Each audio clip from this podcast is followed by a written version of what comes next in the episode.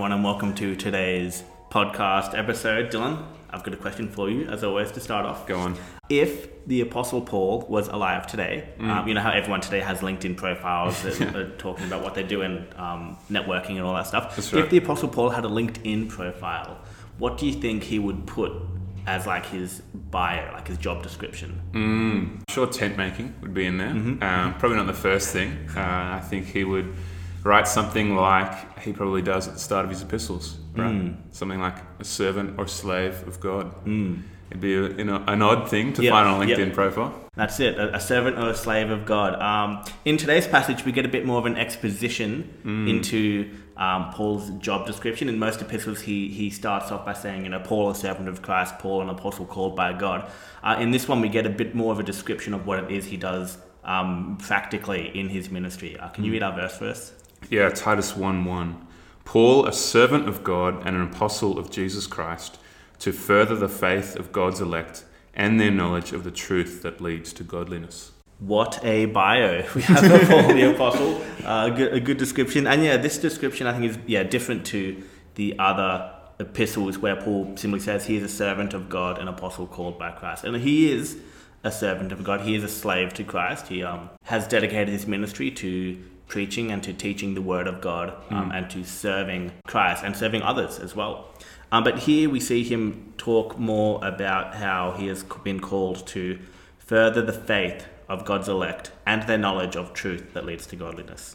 Yeah, that's right. And I think, just touching on that slave thing again, I think that it's it's not necessarily highlighting the fact that he's a slave of God, but I think it's highlighting more that God is his master, mm. you know? And so it's not...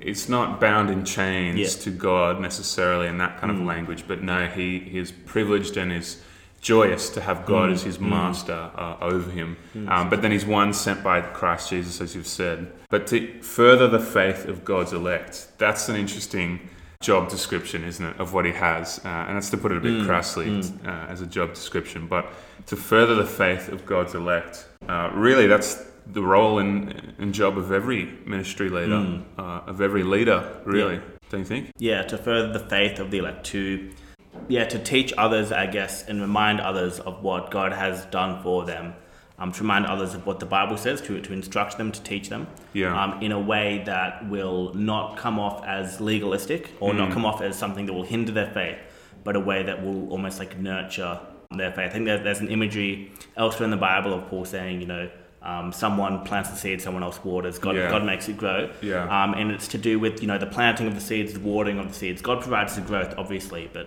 um, the ministry that Paul is called to, that we are all called to, is to foster the growth that God creates. That's right. And God is in control. Just again here, mm. you know, the phrase of God's elect, mm. that's because God has foreordained, he has yep. predestined those mm. to whom he has called. Uh, so it's a great phrase, to further the faith of God's elect, because it also mm.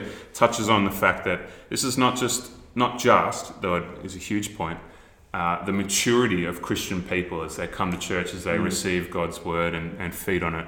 But it's also talking about evangelism, right? Yep. Now, to further the faith of God's elect in that scene mm. might be from someone who hasn't heard the gospel at all to, to suddenly hear it mm. uh, and believe it. But yep. they've always been elect, right? Yep. And and Paul is furthering their faith, just as we have mm. the opportunity to further the faith of God's elect who mm. yet haven't heard the gospel. Mm.